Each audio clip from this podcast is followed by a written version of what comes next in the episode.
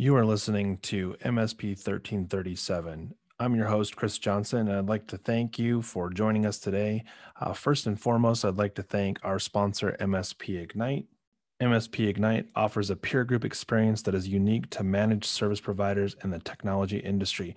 If you are serious about implementing a model for success through sharing and collaboration of best practices, this is the best way to do it. Head on over to msp-ignite.com to get more information. All right, on to the show.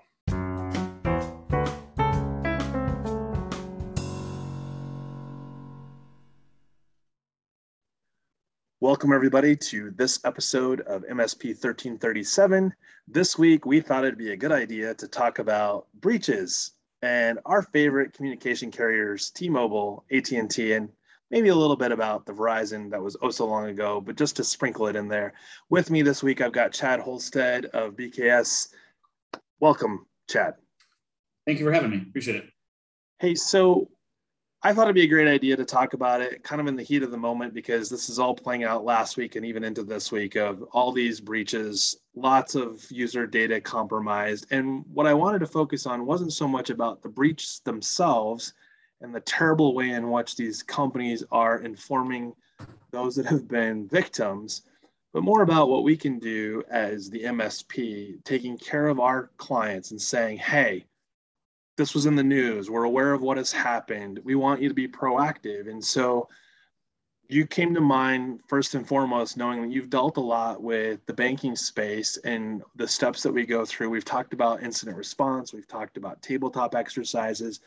So I thought, I should hit Chad up and ask you, what are your thoughts on what's happening right now, and how do you go about keeping your clients sort of educated so that they're making good decisions and are at least walking around or operating with heightened awareness? So I think, I appreciate that. And I personally think that as a business owner, I don't care what you are doing, if you're selling widgets or whatever, I think you have a responsibility to your employees to educate them in some way, shape, or form. And it helps you if you educate them, because they'll help you keep your data forward. You know, we talk about at our business a lot, the first line of defense is your employees. So now right. Your employees, let's say they got the T-Mobile hack, or they got their data was extracted. You know, if you're an ethical, and I stress that you shouldn't really, you're not alcoholic, you don't do it either, but if you're teaching your employees good cybersecurity tactics, they're going to know things. And, you know, like you had brought up to me earlier when we were talking about having me on, what should we tell our employees? Well, change your passwords, freeze your credit. If you, as an MSP, have deployed a cybersecurity training tool that is sending out weekly videos, monthly videos, one of those videos at some point was going to have the conversation about that. So I think that the teaching the employees is a huge step. The biggest piece about this is, in all reality, this doesn't totally affect the business owner themselves. Right. And I think this is the scary one is we talk about, like, you know, BYOD when it comes to cell phones a lot. That's very common. Like maybe we might put, you have to use Outlook or something, and it's maybe some siloed data, but we are very, very likely to say it's your own device. And so in fairness to our employees, right, we need to be able to say, hey, I know we're all using T-Mobile, or hey, you're using AT&T, you're using T-Mobile. Maybe there's a difference in what information you're sharing to each group, because the response might be different, like what was stolen. But one of the things that I was going through as I was talking with a client about the T-Mobile one is, let's just pretend for a minute that no real data has been taken outside of maybe potential credentials for logging into your T-Mobile account. And so one of the things that obviously comes to mind is like, okay, log into your account and change the password, right? Like pick any vendor. If there was compromise, that would be like step number one. Number two, especially when it comes to like our personal information, the thought that went through my head is, unless you're buying a house, buying a car, or refinancing either of those two things, you probably don't need to have your credit accessible. So go ahead and freeze your credit. Like take the big three. I know there's more than three, but at least do those big three. Surprisingly, once you've set it up and got it dialed in, it's actually not that hard when you need to buy something to temporarily unfreeze it. So I would do that. And then the other big one would be if two-factor and those PIN numbers that they often have for those types of accounts is to change those and make sure 2FA has been turned on. I don't know that there's a lot that you can advise someone to do beyond that when we're getting into the specifics of the actual breach. But then it gets into what you and I have talked about many times, and that is, what's the education now that I need to provide beyond that that's really about that heightened awareness for things like, hey, I got this text message, says my package will be delivered today unless I want to read, or had a hard time delivering, click here to reroute the delivery. Because I ordered something today. Yeah. Which probably is true for me because I'm addicted to Amazon, but so that kind of goes down this sort of, I don't want to say rabbit hole, but makes me start thinking about the things that we do and other systems that are tied less specifically to a single event with a single vendor, but more about all of the things that we do have control over that we can put sort of those hurdles or obstacles in place for our end users to be less likely to stumble because they hit a wall instead. So I agree. And, you know, we had a phishing attack. It wasn't a really attack. One of my employees fell for a phishing email. And it kind of went around, and we did some triage to verify that nothing got, hacked and stuff like that. Had a roundtable discussion about, what happened and why did you fall for it? And then to teach them more, including we already do know before for our employees. So they do get it as well. Right. But talking to a friend of mine that sells ID theft monitoring. Got it. And when this happened, I asked my employees, I said, do any of you guys use this software? Do any of you guys credit monitor? Do any of you guys dark web monitor? We dark web monitor our own team. Sure. Do you guys do any of that? No, why should I? Well, because if you get hacked and your identity gets stolen and you're working for me, the average time to restore your identity takes 40 hours of business time. And up to 40 hours of you working to get it done. Well, and then there's the actual user, the person that's been affected, that may take much longer than that. Yeah. So then you look at it and go, well, I can't afford to miss you for 40 plus hours. Right. I can't afford to be frustrated and stressed about this. So I actually offered every one of my employees a raise if they took on identity credit monitoring. Now that's an anomaly. But the other piece of this is going back to your point about education. Yeah, I changed my T-Mobile password. But what people don't tell you is that, well, your T-Mobile password is the same as your ComEd password. They've got your ComEd password now. And your email address is, by the way, the same. So they already have your username. Yes. I want to go there here in a second. I want to continue down the path of what you started. So let's think about this. You got the McAfee Protect. You've got LifeLock. I'm not sure that I know all the potential options that are out there.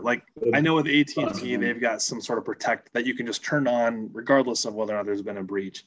What has me floored is that we talk about automation all the time in cybersecurity. And that's essentially what this is, right? We're talking about a monitoring service to monitor my traffic and financial transactions, et cetera. What we don't spend a lot of time talking about is like, hey, when was the last time you logged into your bank account and checked for fraudulent transactions yourself? Or, bothered to verify that, when you do order something, what's the actual the shipping address on file for your location? Does it match? Is there correspondence there? So I think that's important too, that we don't lose sight of the fact that everything we do can't just be handed off to some third-party service. And so that kind of takes me back full circle to these vendors. If you look at the way these are being handled, and obviously right now, AT&T is very different from the way T-Mobile is handling it. Neither one are doing a good job, but T-Mobile saying, "Hey, here's credit monitoring service," and AT&T is like, "That's basically it. It happens. So, c'est la vie. Here's credit monitoring." And that's all they're saying. And we're talking about a service that they're going to give you for a year. And the reality is, with data like this, even if it got used in the first year, which could happen, It won't. 5 years from now, when you really need the service to be monitoring, you are now paying for this on your own. It's somewhere between $35 and $75 a month to monitor, you know, your behavior. So I feel like if we're not teaching the end users of how to be more proactive without paying for a service, making that a habit, these bad things are going to continue happening anyways. Yeah. And the same thing as we always talk about in the MSP, it's not a matter of if, it's a matter of when. Right. You will be breached. You will have some type of fraud. I pray that you only have a credit card fraud and you can shut down the credit card and get a new credit card. But so, if they take your social security number, you have a lot more. That's for life. I mean, you can't get a new one. Good luck. Nope. It's like trying to get a vaccine card. You might have to go get another vaccine, even though you already got it because you lost the card.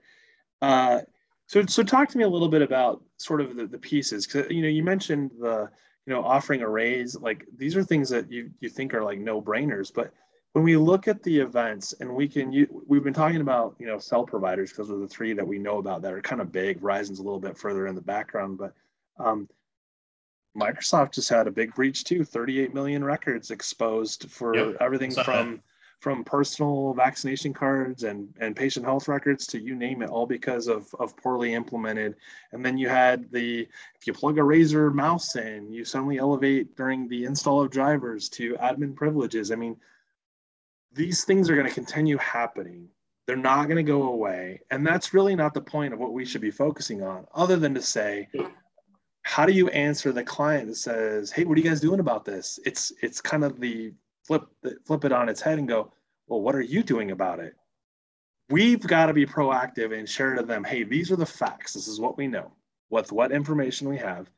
These are the things that you need to do. And these are the things that we're doing for you, and keep the communication going, right? Like, I think that's the meat of where we have failed miserably, is communicating first to the client before they call us to complain or panicked, or you name it, about something that none of us can do anything about.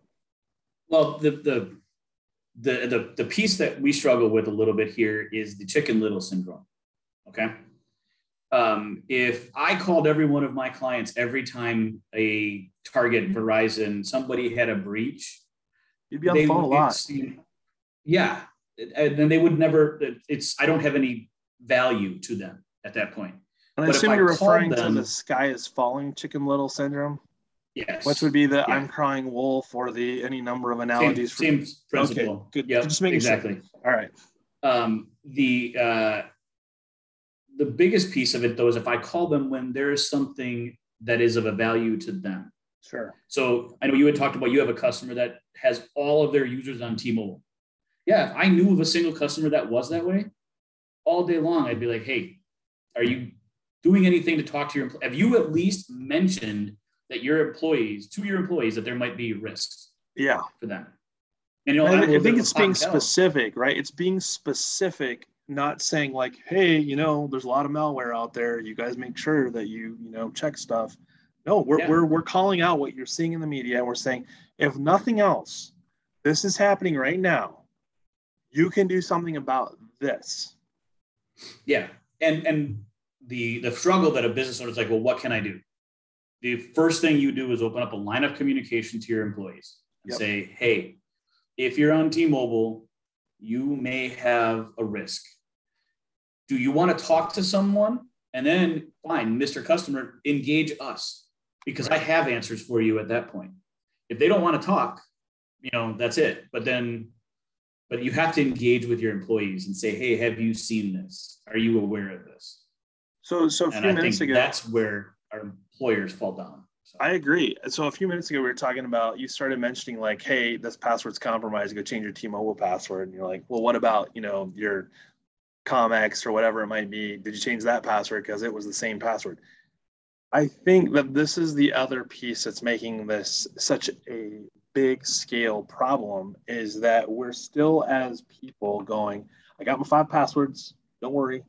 I rotated the password 1234, password 12345. Yeah. And some really secure ones, you know, May 23rd, you know, whatever. I mean, we've got some good ones, right?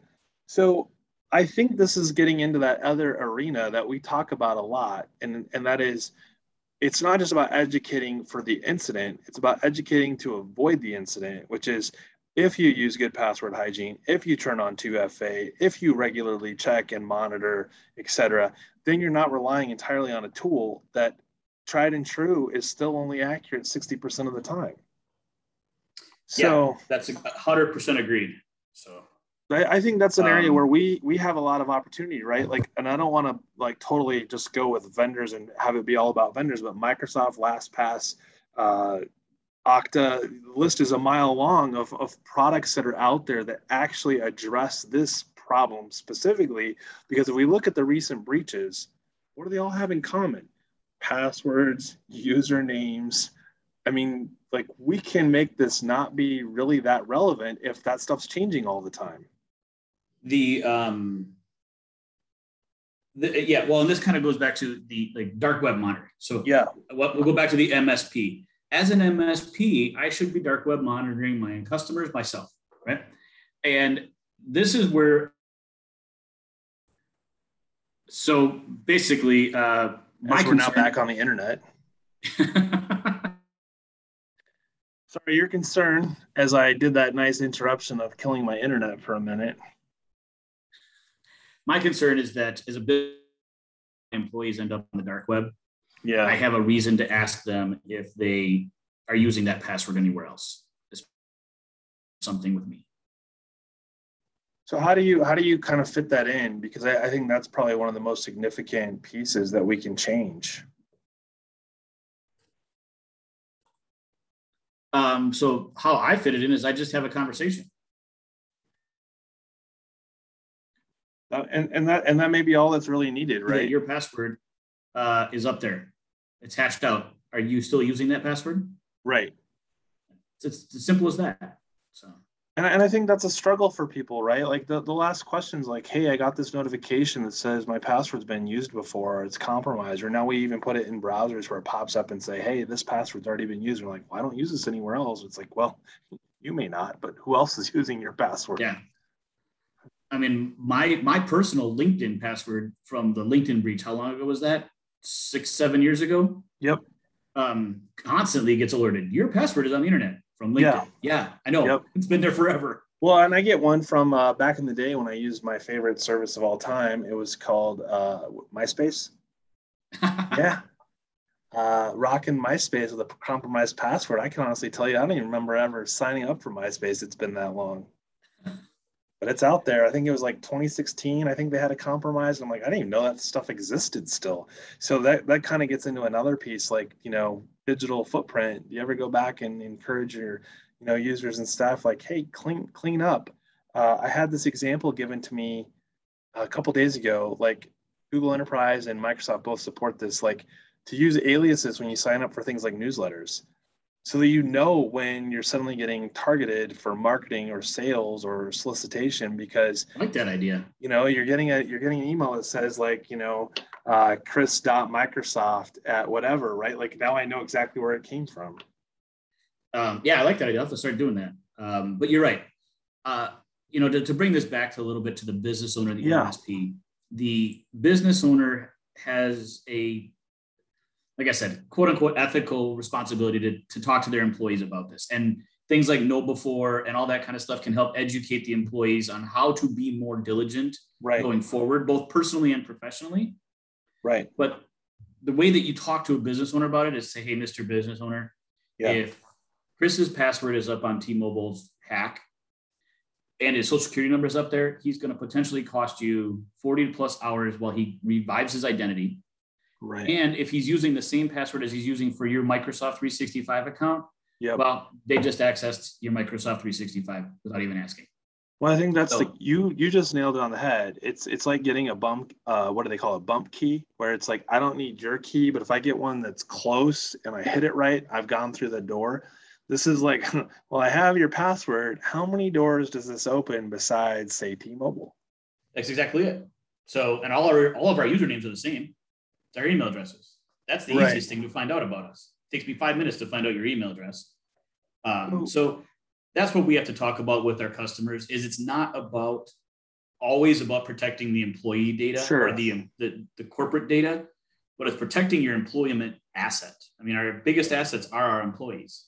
So one of the things, and I'd love to hear your thoughts on this, that I've been thinking about is, what am I doing to help either my company or my staff or my clients with questions like, have we done anything to evaluate whether or not we should be buying self-service or laptops or whatever it might be from this vendor? Because I feel like we're in the state of culturally of saying convenience, efficiency, productivity, and cheap, maybe not even in that order.